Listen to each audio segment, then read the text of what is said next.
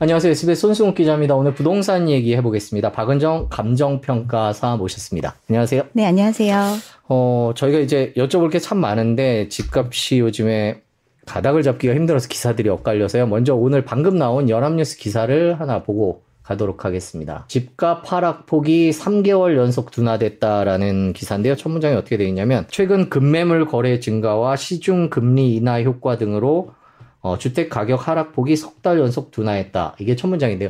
일단 떨어지고 있다는 얘기는 맞는 것 같아요. 그러니까 근데 뭐 낙폭이 줄어들고 있다 그러면서 묘한 분위기를 풍기는데 네네. 요즘 부동산 시장 어떻게 보고 계세요? 일단 급매물이 소진되고 있는 건 현상으로 나타나고는 있습니다. 네. 왜냐하면 1.3 대책이 나온 이후에 특례 보금자리론이라든가 또 그다음에 시중 금리 자체도 사실은 가장 극단의 상황에 갔을 네. 때보다는 금리가 내려와 있는 상황이기 때문에 어 2021년 뭐 22년 초뭐 이 정도의 비슷한 조건으로 지금 대출이 네. 가능하다 보니까 그때 참여하지 못해서 어떤 좀 소외감을 느꼈던 계층들에서는 어 지금 그때보다는 집값이 좀 떨어져 있는 상태니까 지금이 좀 기회가 아닐까 이런 마음에서 어 조금 많이 하락폭이 좀 있었던 지역을 중심으로 좀 매매가 살아난 부분은 있습니다. 근데 기본적으로 이제 시장이 어떤 하락세를 보일 때도 이게 직선으로 뚝 떨어지는 건 아니거든요. 네. 그러니까 중간중간에 조금 반등했다가 떨어졌다 반등했다 떨어졌다 이렇게 dead cat bounce라고 하는 약간 그런 모습을 보이는데 그런 전형적인 형태가 아닐까 이렇게 생각을 합니다.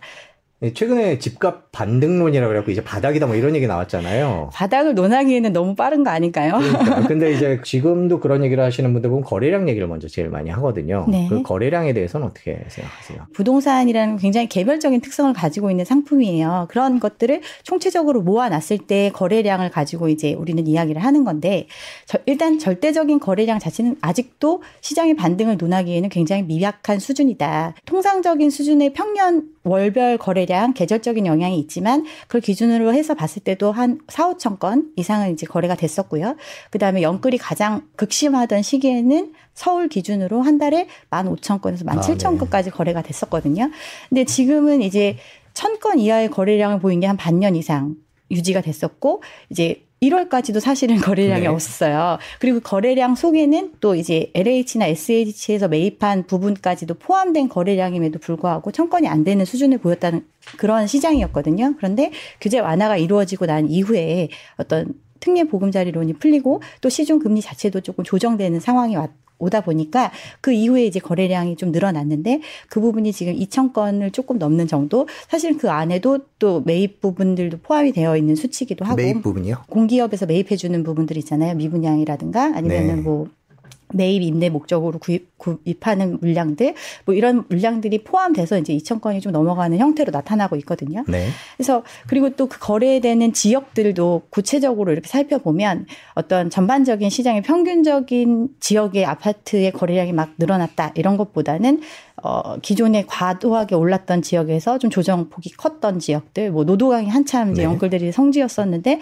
그쪽 지역의 가격이 많이 폭락을 했었다가 조금 이제 그런 지역에 이제 매수세가 좀 유입이 음. 되면서 그런 거래들이 좀 늘어난 형태라고 볼 수는 있지만 거래량 자체는 너무나 어떤 시장의 반등을 논하기에는 절대적인 양 자체가 그렇게 많지 않다라고 볼 수 있습니다. 네, 거래량은 정상적인 그 평균에 많이 못 미친다 이렇게 평가하면 될까요? 조금 더 기간을 늘려서 생각을 해볼 필요가 있는 거죠. 어쨌든 어, 시장에서 수요와 공급이 있으면 어, 적정 가격이 아니더라도 일정 수준에서 어, 내가 지금은 조금 빠졌으니까 들어오려는 수요가 있을 수 있고 그런 선택을 하시는 분들이 있을 수는 있잖아요. 그렇지만 그게 일반적인 시장의 판단이라고 여겨지기에는 아직 굉장히 단기간의 상태이고 이게 꾸준히 유지가 되면서 거래량이 막 쭉쭉 늘어난다 이러면은 이제 또 조금 상황을 달리 볼 수 있지만 아직은 그런 판단을 할 시기는 아니라고 생각합니다. 지금 금리가 올라가는 상황이 왜 왔는지를 생각을 해보면 그동안 너무나 많은 돈을 쉽게 풀어놨기 때문에 저금리 거의 0%대 금리, 초저금리로 네. 지금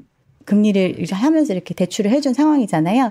시중에 돈이 많이 풀리고 그 영향이 인플레이션이라는 이제 부작용을 가지고 온 상태예요. 이런 시장 상황에서 인플레이션이 왔을 때는 실제적으로 자산 가치의 상승도 일어날 수는 있지만 지금은 어떤 자산 가치가 인플레 과도하게 풀린 유동성으로 심하게 금융 불균형 상태로 굉장히 괴리가 되어 있는 상태에서 인플레이션이 온 거예요. 그러면 이제 자산의 인플레이션보다는 이제 생필품의 인플레이션, 임금의 인플레이션까지 최종적인 단계로 가는 정말 인플레이션이 고착화될 수 있는 단계로 가는 거거든요. 그런 상황이 왔을 때는 자산이 올라가고 내려가는 건 사실 일반적인 사람들한테는 큰 영향이 없어요. 근데 일반적인 서민들이 사, 살아가는데 실질적으로 물가가 올라가고 있다라고 체감하는 게 이제 오는 상황이 왔고 그 상황이 장기화될 것으로 보여지고 지금 상황을 유지하다 보면 그, 그 속도가 굉장히 빨라질 거로 지금 여겨지기 때문에 긴축으로 들어간 거거든요. 네. 그러니까 이 시장의 전반적인 상황이 이렇고 그러면 그 얘기는 풀린 인플레이션, 돈, 풀린 돈이 많기 때문에 인플레이션이 왔고, 그럼 풀린 돈을 회수하는 과정을 거쳐야 인플레이션을 잡을 수 있다. 이게 기본 명제거든요. 근데 지금 이제 우리나라 같은 경우는 반대의 상황으로 갔어요. 지금 금리 인상을 멈출 수 있는 거는 오히려 더 안 좋은 거거든요. 인플레이션을 하면서 경기가 이걸 받아줄 수 있는 상황이라면 계속 긴축으로 갈 수 있지만, 그렇지 않은 상황이 왔을 때는 금리 인상을 멈출 수밖에 없는 거거든요. 그 얘기는 더 심각한 경기 침체가 예정되어 있다. 이런 상황이고, 우리나라 같은 경우는 이런 어떤 전반적인 글로벌 상황하고는 역행되는 지금 조치를 하고 있거든요. 그 이유는 그만큼 경제적으로 우리, 우리나라 경기가 그만큼 안 좋은 상황이고 지금 금리를 이렇게 낮춰주고 눌러주고 있음에도 불구하고 연체율이 증가하고 사람들이 지금 이렇게 눌러놓은 금리도 견뎌내기 힘든 정도의 상황이라는 네. 거거든요. 네. 굉장히 심각한 거죠. 근데 이 사, 상황 어떤 일시적인 정부가 부채를 막 내가면서 자금 정책 자금을 풀어주고 또 부족한 부분은 이제 정부가 어쨌든 돈을 내면서 이걸 유지하는 거잖아요. 그런 일시적인 상황을 그럼 정부가 계속해서 유지해 줄 수 있느냐를 생각을 해야 되거든요. 근데 정부가 화수분이 아니기 때문에 이, 이 정책의 영향이 한시적으로밖에 이어질 수밖에, 이어질 수밖에 없고 또 그 상황이 그런 단기적인 상황에서 이런 선택을 했을 때 그 이후에 후폭풍이나 이런 부분을 감당할 수 있느냐 이런 부분을 우리는 생각을 해봐야 되는데 네. 당장 이제 금리가 좀 낮아졌다 이런 것 때문에 이제 판단을 하시는 분들도 좀 있긴 해가지고 저는 좀 안타깝게 생각을 네, 합니다. 네, 그렇군요. 네. 평가사님께서는 네. 부동산 시장 집값을 전망할 때 또 어떤 다른 요소들을 중요하게 보세요? 저는 이제 부동산 시장에서 영향을 미치는 요소들은 부동산도 이제 일반적인 재화와 일단 기본적인 맥락은 같이 하거든요. 그래서 수요와 공급적인 측면을 고려를 해야 되고 그 다음에는 다른 어떤 재화보다 심리적인 요인이 많이 영향을 네. 미치는 그런 시장이라고 볼 수 있어요. 근데 이제 부동산 시 장의 어떤 정보도 굉장히 폐쇄적이고 어떤 거래에 있어서도 굉장히 개별적인 특성을 가지고 있는 게 부동산이거든요. 근데 이런 부분에 대해서 조금 정량화하고 데이터화하기 위해서 어떤 통계 자료도 많이 발표가 되고 그런 지수들이 많이 공표가 되는데 그것만 가지고 어떤 전체적인 시장을 판단하는 거는 조금 무리가 있다고 생각을 합니다. 그래서 거래량을 주된 어떤 지표로 생각을 하고요. 네. 어, 그리고 심리 지수를 또 저는 살펴봅니다. 심리, 심리 지수요? 네, 심리 지수 같은 경우는 지금 이 시장에 참여하고 싶은 사람들 또는 참여하고 있는 사람들이 어떻게 보고 있느냐의 문제거든요. 근데 그게 어떻게 보면 시장에 과열된 정도 이런 걸 판단할 수 있는 이런 지표이기 때문에 그것도 참고를 하고 그다음에 객관적인 수치로는 공급 물량을 체크를 합니다. 수요와 공급이라는 거는 결국 상대적인 개념이거든요. 과열기에는 사실은 굉장히 공급이 평년보다 훨씬 많이 이루어졌거든요. 시장이 붐을 타니까 또 그만큼 공급이 많이 되는 네. 그런 시장이었었는데 평소보다 훨씬 더 많이 공급이 되는데도 부족하다고 느꼈던 시장이었거든요. 그래서 이제 그런 지표를 일단 기준을 가지고 볼 수 있다고 저는 생각을 해서 그런 걸 보고 결국은 주택이라는 상품이 한정지어서 생각을 해보면 이 주택 시장의 최종적인 소비자가 누구냐를 생각을 해야 된다고 저는 생각합니다. 그러니까 주택 시장의 최종 소비자는 결국 내 주변에 있는 사람들이거든요. 네. 그 사람들이 그러면 어느 정도의 소득 수준을 가지고 있고 어느 정도를 기꺼이 주거 비용으로 지불할 수 있는가 이걸 기준으로 판단을 해야 되고 그 사람들이 그런 과연 소득을 얼만큼 모아서 이 집을 살 수 있는가 구매 능력을 봐야 되잖아요. 그래서 이제 PIR을 또 참고를 합니다. 최근에 심리 지표와 관련돼서 나온 기사가 하나 있는데요. 네. 부동산 규제 완화 약발 지속으로 주택 매매 소비 심리가 석 달 연속 상승했다. 이런 기사가 나왔거든요. 이런 기사는 어떻게 봐야 될까요? 어, 심리 지수가 실제적으로 네. 수치적으로 상승한 건 맞기 때문에 심리가 심리 지수가 올라갔다 이렇게 얘기를 하는데 어, 심리 지수의 기준이 되는 게 100이에요. 네. 100을 기준으로 이제 매도자가 더 많은 시장인지 매수자가 더 많은 시장인지 이걸 가지고 판단을 하는 거거든요. 네. 지금 100 이하예요. 네. 올라봤 100 자 100 이하거든요. 근데 과열됐던 시기에는 거의 200 가까이 올라갔었거든요. 아, 네. 네, 그 심리 음. 지수가. 근데 지금 뭐 주변에서 반등한다는 얘기도 많이 나오고 급매물이 소진됐다는 얘기도 나오고 또 대출도 예전과 비슷한 조건으로 받을 수 있다라는 얘기가 나오니까 사람들이 어 예전보다는 얼어붙었던 그 마음보다는 조금 녹아있는 상태. 그래서 좀 물어보는 사람도 늘어나고 이런 게 심리 지수에 반영이 되는 거죠. 그렇지만 극도로 과열됐던 시기와 비교해 봤을 때는 굉장히 지금 괴리감이 있는 상황이고 또 그냥 이렇게 과열되지 않았던 시장에서도 기본적인 어느 정도의 수준이 있잖아요. 그런 네. 거와 비추어 봤을 때는 아직도 뭐 얼어붙어 있는 시장이라고 생각을 합니다. 또 부동산이라는 게 사고 싶다는 마음만 가지고 살 수 있는 물건이 아니거든요. 결국은 내가 어느 정도 자산을 가지고 어, 유효 수요로서 내가 이걸 진짜 구매할 수 있는 능력을 갖춘 사람이 사고 싶어야 되는 거거든요. 근데 지금 돈 갖고 있는 사람들은 살 생각이 없잖아요. 네, 그런 음. 상황이라고 보시면 됩니다. 우리나라 가계부채 문제가 굉장히 지금 심각해진 상황이 됐는데 네. 어, 부동산 과열기에 맞추어서 부채의 규모도 굉장히 커졌거든요. 2016년도만 해도 뭐 천조도 위험하다 막 이랬었는데 지금 1870조까지 올라가 있는 상황이에요. 5년도 안 되는 시간 안에 거의 두 배 가까이 가계부채가 네. 늘어난 상황이잖아요. 근데 이 가계부채가 증가한 원인을 살펴보면 대부분 부동산 구입을 통해서 가계부채가 증가를 했어요. 그러면 우리가 이제 어떤 가계부채, 그러니까 빚을 낼 때 그럼 이거를 뭘 기준에서 빚을 내줬나를 생각을 해보면 사람들이 어떤 소득을 어느 정도 벌어들여서 이걸 갚아낼 수 있는 능력이 있다. 이걸 판단한 게 아니거든요. 그냥 담보 대비해서 얼마만큼의 비율로 돈을 빌려준 형태예요. 그러면 지금 집을 사느라고 돈을 빌린 사람들이 과연 이 돈을 다 갚아낼 수 있는 능력이 있느냐 이런 부분은 전혀 검증되지 않은 상황이거든요. 뭐 6억짜리 집을 갖고 있으면 66에 36, 뭐 3억 6천은 대출을 해주고 남은 이 3억 6천은 이 사람이 정말 소득을 통해서 꾸준히 갚아낼 수 있느냐는 안 본 시장이었거든요. 그런 시장이었다가 이제는 어떤 전반적인 금융 규제나 이런 부분들에 비추어 봤을 때 DSR이 도입이 된 거잖아요. 이제 그걸 보고 빌려주는 시장이 왔고, 그럼 과연 사람들이 지금 말하는 집값 대비해서 그만큼의 빚을 내놨는데 이걸 감당할 수 있느냐 이런 문제를 생각을 해보면 굉장히 좀 심각한 상황이라고 볼 수 있습니다.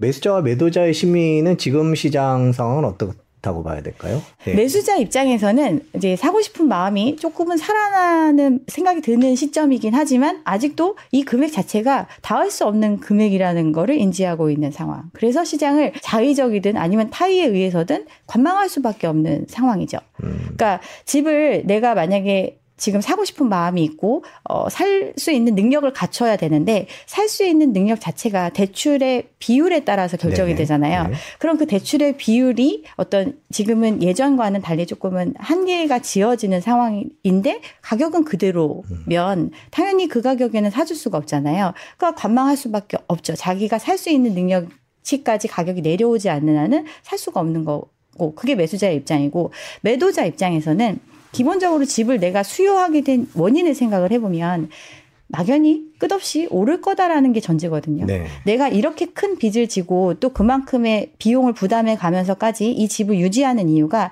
나 말고 나 다음 사람은 훨씬 더 비싼 값에 사줘서 나한테 자본이득을 가져다 줄 거라는 그런 기대감을 가지고 지금 매수를 한 입장이잖아요. 이 매수자는 언제든 공급자 입장으로 바뀔 수 있는데 이 매수자가 버텨내려면 어떤 금융 환경이나 이런 것들이 꾸준히 이어져야 되는데 지금은 이제 그런 환경이 바뀐 거잖아요. 고금리 환경으로 넘어오면서. 그래서 뭐 신규 대출을 받거나 정책 자금의 지원을 받아서 어떤 그 조건을 조금 연장하는 사람도 있겠지만 절대 다수를 다 구제할 수 있는 규모가 아니거든요. 금액 자체는 그리고 기존의 대출을 받은 사람들이 한 80% 가까이가 변동금리로 빌려놓은 상황이기 때문에 이 금리 인상에 대해서 굉장히 큰 부담감을 느끼고 있어요. 근데 이 이걸 계속 내가 버티고 유지해 가느냐의 문제인데 그 그렇게 하려면 내가 지금 희생을 치르려면 그만큼의 이익이 있다라는 확신이 들어야 되는 시장이어야 되는데 그렇지 않은 시장이기 때문에 불안함에 빠져 있는 거죠. 그래서 사실은 물리적으로 버티지 못해서 어, 금매를 내놓는 사람도 있고 또 버티고 싶어도 어떤 여건이 안 되기 때문에 강제적인 방법으로 이제 물건을 회수당하는 경우가 생기고 지금 이제 그런 그런 시장이라고 볼 수 있습니다. 부채와 관련된 얘기, 그다음에 PF와 관련된 얘기를 평소에 많이 하셨던 것 같은데 부동산 PF 지금 상황이 어떻습니까? 지금은 유동성의 축소 시기라고 아까 말씀을 네. 드렸잖아요. 유동성의 축소 시기라는 거는 시중에 많은 돈이 풀려 있어서 어디든 자산 시장이 어로 돈이 흘러 들어갈 수 있는 구조였다면 지금은 그 절대적인 규모 자체가 줄어드는 시장이고 그 얘기는 선별적으로 돈이 흘러 들어가는 상황이라고 판단을 하시면 됩니다. 그러면 어뭐 한전체 뭐 많이들 얘기를 하는데 한전이 지금 적자를 되게 많이 겪고 네. 있고 그 적자를 메꾸기 위한 방법으로 채권을 발행해서 자금을 조달하고 있잖아요. 그러면 국가가 보증하고 전기를 공급하는 이 사업 자체가 망하진 않을 거기 때문에 이 부분에 사람들이 또 높은 금리를 준다고 하면 그 부분으로 돈 자금이 흘러 들어가겠죠. 근데 부동산 PF 사업은 이 사업이 성공을 해서 얼마만 얼마의 분양을 해서 어떤 이익을 준다라는 가정하에 돈을 빌려주는 거잖아요. 근데 그 시장보다는 훨씬 더 안전한 시장으로 정해진 자금이 흘러 들어가니까 오히려 조금이라도 리스키한 시장으로는 자금이 덜 흘러 네. 들어가는 구조. 그렇기 때문에 PF 시장에서는 돈을 구하기가 힘들어지는 거죠. 그리고 부동산 PF가 이렇게 활성화될 수 있었던 원인이 부동산 시장 자체가 과열이 되면서 어, 땅 매입 자체도 굉장히 비싼 값에 매입을 하고 나중에 분양할 때도 지금 말하는 시장에서 말하는 가격보다는 훨씬 더 비싼 값에 나는 팔 수 있어. 이런 전제로 사업을 다 끌어왔던 네. 거거든요. 근데 시장이 그렇지 않은 상황이 됐고 최종 적인 소비자 부동산을 만들어내서 그 물건을 사줄 사람들 가게가 지금 빚더미에 있는 상황에서 추가적으로 그들이 생각하는 그 높은 가격에 사준다. 이런 전 제가 그러니까 그런 조건이 이루어질 가능성이 낮으니까 네. 사람들이 거기다 돈을 안 빌려주는 거죠.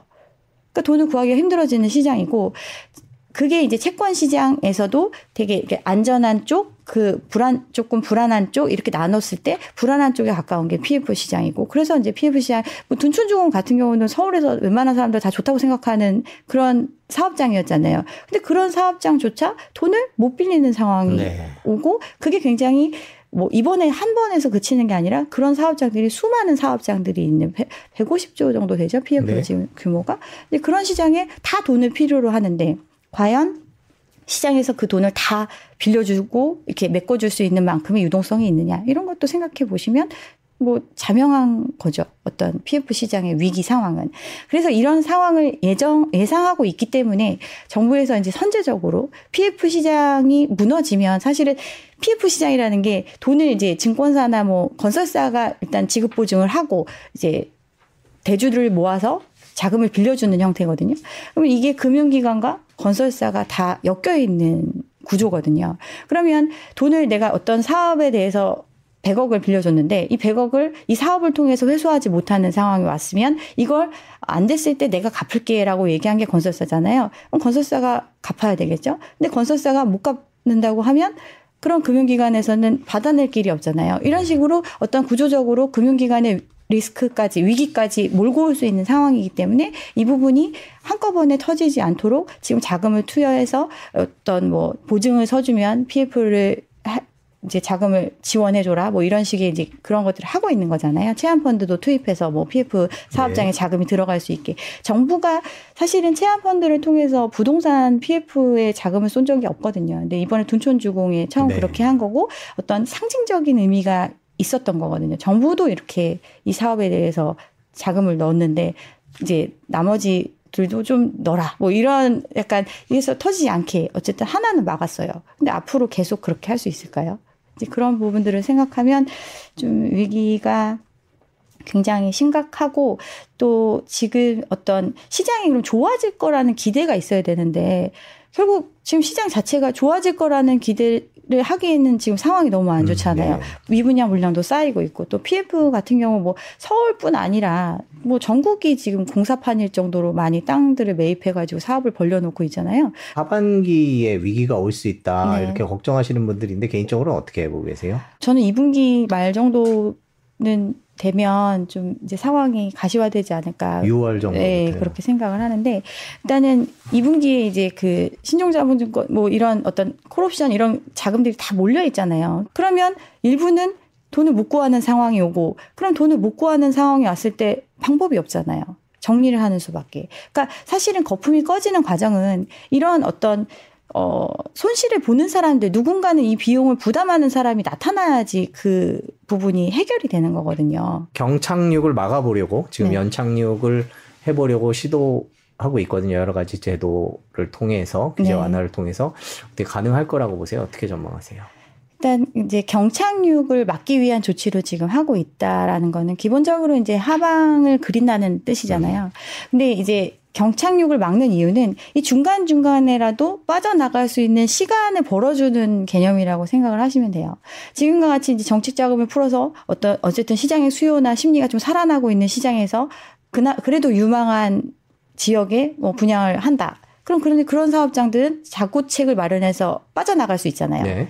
그런 식으로 근데 뭐뭐 지금은 뭐 예전에 4천만 평당 4천만 원 하던 게 뭐 3,500에 나왔다. 그러면 이제 사람들이 어 이런 건 내가 사도 된다라고 생각해서 들어와서 시장을 에서 수, 수요를 해주고 어떤 소화가 되면 그 사업장 같은 경우는 어느 정도 해결이 될 수 있는 건데 네. 만약에 경착륙이 되면 4천만 원 하던 게 주변이 다 2천만 원 하는데 이 원가적으로 내지는 이 사업 구조 자체가 3천은 받아야지 살아남을 수 있는 구조다. 이러면은 살아남을 수가 없잖아요. 아예 지금 시장 상황이 이렇게 경착륙을 해버리면. 그래서 이런 부분들을 고려해서 약간 그 속도나 어떤 시간 너무나 급격하게 떨어지는 걸 막기 위한 조치로 이런 걸 하는 거라고 생각을 할 수 있는데 근본적인 문제는 결국 이걸 다 받아줄 수요가 없는 시장이기 때문에 뭐 경착륙은 피할 수 없는 음. 현상이지 않을까 생각을 합니다. 그럼 올 하반기 집값은 어떻게 전망하세요? 아, 실거래가는 굉장히 이제 개별적인 거래잖아요. 음. 그리고 실거래가에 대한 신뢰도 문제도 굉장히 어떻게 보면 우리가 짚고 넘어가야 할 문제거든요. 근데 기본적으로 어디서 얼마에 팔렸다 하면 호가 자체가 시장이 뭐 상방으로 가는 시장이면 어, 기존 실거래가 대비해서 높은 가격을 부를 거고 만약에 시장이 좀 정체된 시장이면 비슷한 수준으로 부르거나 조금 이제 내려가는 이런 모습을 보이는데 어, 이 실거래가가 과연 지금 현 시장의 상황을 대변할 수 있는지 음. 를 생각을 해보면 그 실거래가를 통해서 그 이후에 후속 거래가 추격 매수가 이루어진다거나 후속 거래가 막 빵빵빵 터지면서 이 거래 이 가격이 정말 적정 가격임을 시장에서 객관적으로 증명할 네. 수 있는 그런 게 시- 결국은 시장 가격이잖아요. 근데 안 팔리는 시장에서는 아무도 몰라요, 사실. 안 팔리는 시장에서는 뭐 어떤 단지 같은 경우는 뭐 1년 동안 한 채도 거래가 안 되는 시장인데 주변에 이제 얼마에 팔렸다고 하니까 거기 대비해서 우리가 나쁜 게 뭐가 있어? 또는 우리가 그거보단 조금 안 좋으니까 뭐 몇 천 싸다. 뭐 이렇게 생각하면서 갖고 있는 개념적으로 갖고 있는 게 가격이지 실질적으로 그 가격이 정말 시장에서 통용될 수 있는 가격이냐. 이런 부분을 생각해 보면 굉장히 어려운 문제거든요. 그래서 우리가 예전에 과거에 침체기를 겪을 때도 주택 가격의 하락률은 그렇게 크진 않았어요. 이유는 실제로 내가 사용하고 있는 사람들이 대다수인 경우잖아요. 그러니까 내가 자가로 살면서 살고 살면서 내가 사용하고 있는 물건이기 때문에 이거에 대한 가격 자체를 낮추지는 않, 않으니까 그 가격을 기초로 어떤 지수나 이런 것들이 산정되다 보니까 굉장히 이렇게 완만히 떨어지는 모습? 이렇게 여겨졌지만 실질적으로 거래되는 거 이 시장에서 소화될 수 있는 가격은 뭐 경매를 통해서 낙찰되는 가격이라든가 사실은 그 가격이 아니면 누가 섣불리 사주지 않는 시장 완전히 얼어붙은 시장이기 때문에 이제 그런 걸 고려한다면 지금보다는 현저히 많이 떨어지지 않을까 이렇게 생각을 합니다. 호가도 굉장히 매도인이 희망 팔기를 희망하는 가격이거든요. 그러면 이제 자기가 매입했던 금액보다는 낮추는 게 쉽지가 않아요. 네. 그래서 계속해서 호가가 유지되는 상태가 되고, 근데 그 시장에서 그 호가를 유지해도 어느 정도 방매를 했을 때 팔린다. 그러면 그 가격 이 어느 정도 받아들여지는 가격이겠지만, 그러면 안 팔리거든요. 지금 소화되는 것도 급매물만 소화되잖아요. 뭐 예를 들면 뭐 여기 단지 시세가 15억이라고 하지만 실제 거래된 거는 10억짜리만 거래되고 이런 거잖아요. 근데 그 거기 갖고 계신 분들은 15억이라고 생각하고 음, 네. 10억은 그냥 사정이 있을 거야 이렇게 생각을 하잖아요. 근데 실질적으로는 그 15억에 소화해 줄 수 있는 사람 수요가 있는 시장은 아니라는 거죠. 내 집 마련을 하려고 하면서 그런 판단을 하시는 분들은 어떤 가격을 보는 게 맞을까요? 시장이 정상적인 시장, 정말 투기 수요가 완전히 사라진 시장의 가격을 생각을 하면 음. 2013년, 14년도 뭐 이 정도 굉장히 오랜 기간 동안 동일한 수준을 유지했던 그 시기가 있거든요. 네. 그런 시기에는 전세가도 그렇고 매매가도 그렇고 굉장히 안정된 또는 전세가는 조금 더 올라가는 형태 그 정도의 가격을 기준 삼고 그때보다 그 과거 시점이니까 그때보다 조금 더 이제 어떤 소득 수준의 향상이라든가 내가 생각하는 네. 물가에 대한 그 개념이 있잖아요. 그런 것들을 감안했을 때 거기서 몇 프로 정도 업이 되는 정도가 정상 가격이다. 이런 판단 기준을 가지실 음. 필요가 있다고 생각을 합니다. 음, 그렇군요. 네. 그냥 단순히 실거래가 호가 움직임만 네. 보기보다는 어느 지역적인 특성 뭐 이런 그렇죠. 걸 감안을 해야 된다는 말씀이신 거군요. 네네. 지금 거래량이 늘어난 거는 크게 의미는 없다 이렇게 보고 계시는 거죠? 그렇죠. 이 거래량에서 계속해서 증가가 되면서 어, 전반적으로 시장에서 이제 거래량이 늘어나는 형태 그 상황이 조금 더 그러니까 단기적으로 지금 판단할 수는 없. 없는 시장이라고 생각을 하시면 돼요. 그리고 이 수치 자체가 일반적인 상황에서 이만큼 올라온 게 아니거든요. 음. 정책 자금을 풀어주고 모든 규제를 풀어줘서 지금 이 정도의 거래량을 보이는 거면 사실은 이런 혜택을 줬는데도 이거밖에 안 돼라는 음. 판단을 하실 수도 있는 네네네네. 거거든요. 네. 그렇군요. 2030들이 이제 부동산에 대해 갖고 있는 생각 자체가 부동산은 나한테 어떤 나의 자산을 지키는데 또는 나의 자산을 증식시키는데 도움이 되고 있어 라는 걸 이제 경험하신 분들은 그때와 비슷한 조건으로 그때보다는 좀 떨어진 가격으로 살 수 있다라는 생각을 가지니까 이제 유입이 될 수 있겠죠. 특히나 생애 최초 주택 마련에 대한 혜택이 굉장히 많잖아요. 이제 그런 부분들을 활용하면 언젠가 는 집값이 오를 거다. 우리나라 부동산 시장은 한 번도 꺼진 적이 없다. 이런 믿음이 있으신 분들은 어, 매수에 참여할 수도 있겠죠. 근데 이 정책 자체가 어떻게 보면 새로운 희생자를 또 끌어들이는 시장이라고 생각을 하시면 될 것 같습니다. 어떻게 보면 경착륙을 막는다는 거는 가게를 위해서 경착륙을 막는 게 아니에요. 이미 집을 산 사람들은 최종 소- 그러니까 소비를 한 거예요. 그 사람들이 나중에 뭐 자본이득을 얻기 위해서 또 팔 수도 있겠지만 기본적으로는 집을 사고 끝난 거거든요. 그 집을 만들어 파는 사람들은 이미 팔고 물건을 팔고 끝난 거예요. 근데 지금 신규 수, 수요로 이제 들어와가지고 이렇게 새로운 사람들이 들어와서 사라 이런 사람들이 사줌으로써 가격이 떨어지는 속도를 좀 늦출 수 있는 환경이 됐잖아요. 그럼 이 사람들은 과연 어, 이 가격이 적정 가격을 계속 유지해 주면서 자기가 이 정상적인 생활을 유지해 가면서 이 정도의 빚을 감당하면서 살아갈 수 있느냐 이런 부분을 생각해 보면 과거보다는 절대적인 금액 자체로도 너무나 큰 빚을 지게 만드는 구조다. 지금 집 살 때가 아닌 거죠. 왜 그런가요? 아니죠. 상식에 비추어 생각을 해도 지금 집값 자체가 굉장히 높은 수준이잖아요. 객관적인 상황을 생각을 해보셔야 되는데 불과 어, 2017년 정도만 해도 잠실의 집값이 33평형 기준으로 10억이었어요. 10억이 안 됐거든요. 근데 지금 뭐 30억이 네. 당연하다고 여겨지는 시장이 됐잖아요. 한 5년 만에. 이 상식에 비추어 봤을 때 과거에 그 10, 10억이라는 집값을 유지하기까지도 굉장히 오랜 시간이 흘러서 10억이 10억에 다다른 건데 지금 10억에서 30억이 되는 데는 5년도 안 걸렸어요. 네. 이 상황을 봤을 때 그럼 이 5년 동안에 우리가 얼마 그 우리나라 사람들이 엄청나게 막 자산이 늘어났느냐 어떤 아니면 소득이 소득이 늘어났느냐 이런 걸 생각해 봤을 때 그거는 아니잖아요. 돈이 많이 풀려서 사실은 자산 가격이 이만큼 향- 상승을 한 건데 십수년간 유지돼 왔던 차분히 올라왔던 가격과 5년 동안의 특수한 상황에서 풀린 유동성을 기초해서 형성된 가격과 이 사이의 괴리가 굉장히 크다면 정상적인 상황으로 어느 정도 내려오는 시간이 필요하고 그 과정을 아직 거치지 않은 단계인데 지금 사람들은 어 조금 뭐 거래량이 살아난다. 네. 뭐 또는 뭐 금리가 좀 이제 더 이상 안 오를 거다. 뭐 이건 사실은 그냥 기대거든요. 그런 거에 비추어서 어, 지금 조금 예전보다 뭐 몇 억 빠졌으니까 과거에 낮은 가격 어떤 거품이 끼기 전에 시작했던 가격도 고려를 해야 되는데 그걸 고려 안 하고 이 위의 가격에서만 생각을 하는 음. 지금 그런 시장이니까 조금 더 관망하실 필요가 있다. 저는 그렇게 생각합니다. 어, 그럼 어느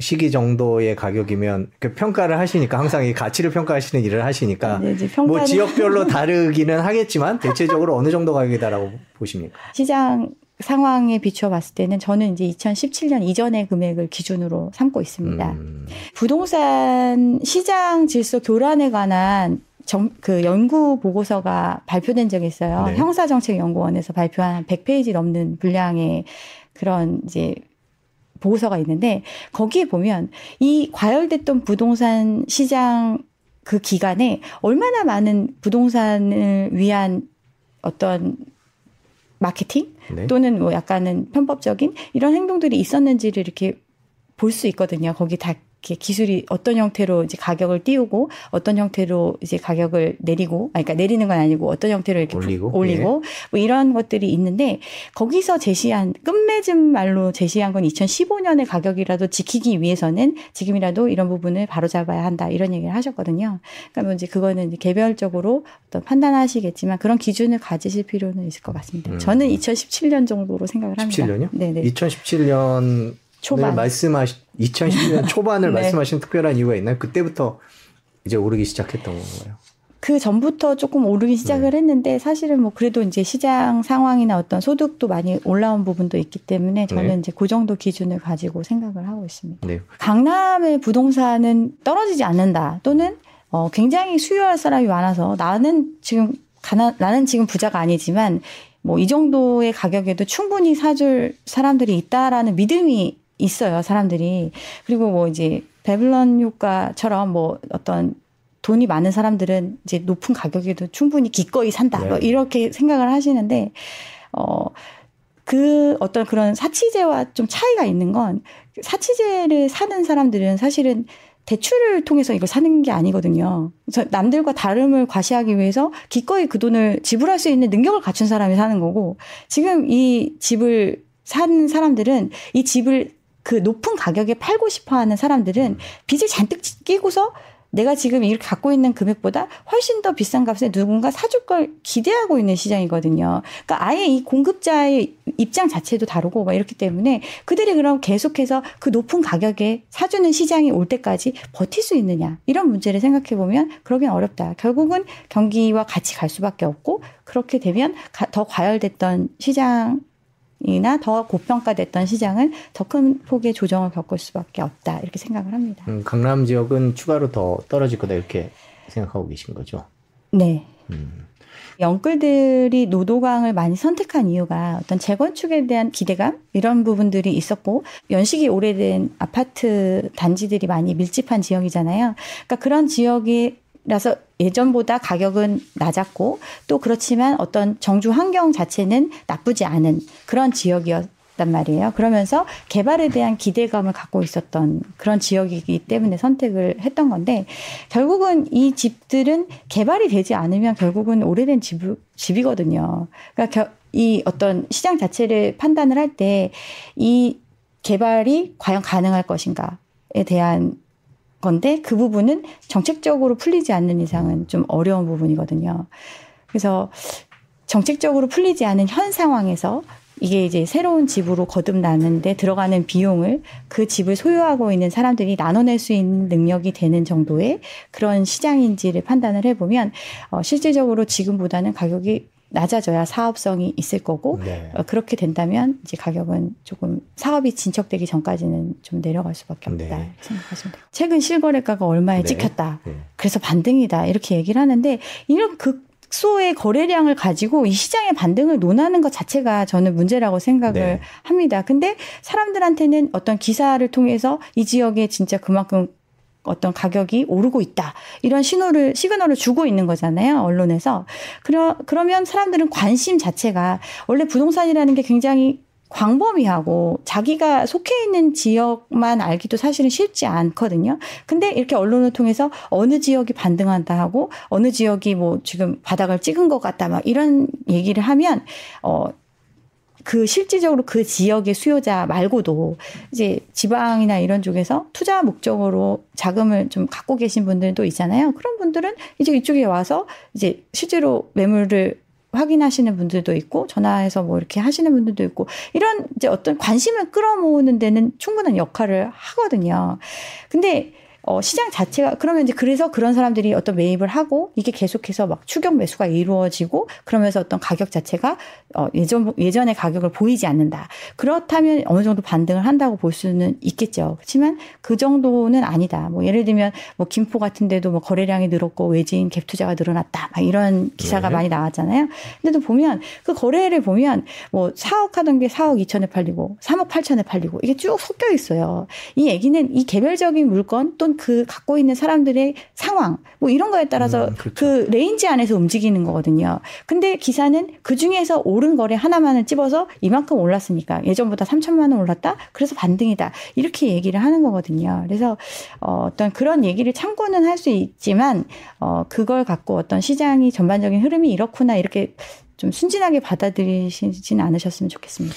네, 거래량이 아주 적은 상황에서 일부의 거래만 해가지고 부풀린 기사는 경계하셔야 되겠다. 네네. 네, 그렇게 정리를 할 수 있겠습니다. 그럼 인천 지역 같은 경우에는 어떻게 전망을 하세요? 뭐 개- 많이 떨어져서 네. 덜 떨어질 거라는 쪽과 많이 떨어진 만큼 더 떨어질 거다 뭐 이런 얘기 두 가지가 왔다 갔다 하는데 근데 개인적으로는 인천 같은 경우는 워낙 개발할 수 있는 땅이 많아요. 네. 확장 가능성도 많고 이러다 보니까 이게 약간 어, 지방의 도시들이 그렇거든요. 어떤 기존의 어떤 주택지 이렇게 새로 개발된 지역과 기존의 중심지가 있으면 어, 기존의 중심지에서 새로 이제 아파트 값이 계속 유지되는 게 아니라 신도심으로 이제 그 어떤 중심이 옮겨가는 형태거든요. 근데 인천 자체도 굉장히 넓은데 예전에는 막 구시가지로 막 개발이 안 됐던 지역들이 뭐 다 재개발을 통해서 또는 택지 개발을 통해서 굉장히 많이 공급이 됐잖아요.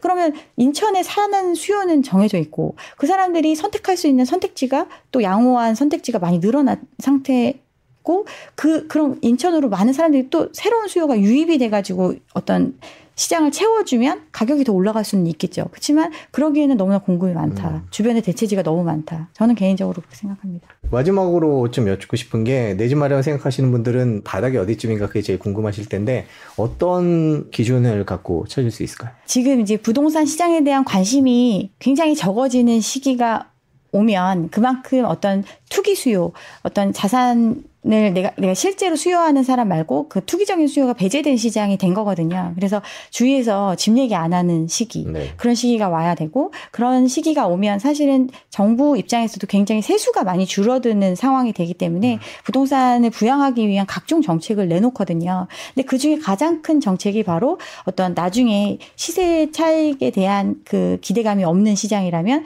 양도세를 면제해주는 시장, 뭐 정말 최종적인 어떤 완화의 끝이거든요. 그런 신호가 나오면 나왔음에도 어떤 거래량이 살아나지 않고 사람 어떤 뭐 가격 자체도 막 크게 변동되지 않으면서 이런 시장 좀 안정된 시장에서 주택을 매입하는 게 가장 바닥에서 매입하는 게 아닐까 이렇게 생각을 하고 근데 무엇보다도 결국은 집이라는 게 내가 이제 집을 통해서 자본 이득을 얻을 수 있으면 더할 나위 없이 좋겠지만 그 자산 가치를 유지하거나 또는 잃게 되더라도 내가 그, 그 자산으로 인해서 삶이 힘들어지지 않을 수 있는 그런 상황에서 집을 사야 된다고 생각을 하거든요. 결국은 자기의 어떤 어, 자산 상태 그리고 자기가 감당할 수 있는 능력 범위 안에서 대출을 활용하고 그 정도 금액에서 이제 집을 산다면 그 금액이 높은 금액이든 낮은 금액이든 큰 문제는 없을 거라고 생각을 합니다. 그래서 아직도 시장에 대한 관심이 식지 않은 상황이거든요. 금리가 오른다 내린다 뭐 연준이 금리 올리는 걸 멈춘다 뭐 이런 이런 것만으로도 자산 시장이 막 출렁이잖아요. 네.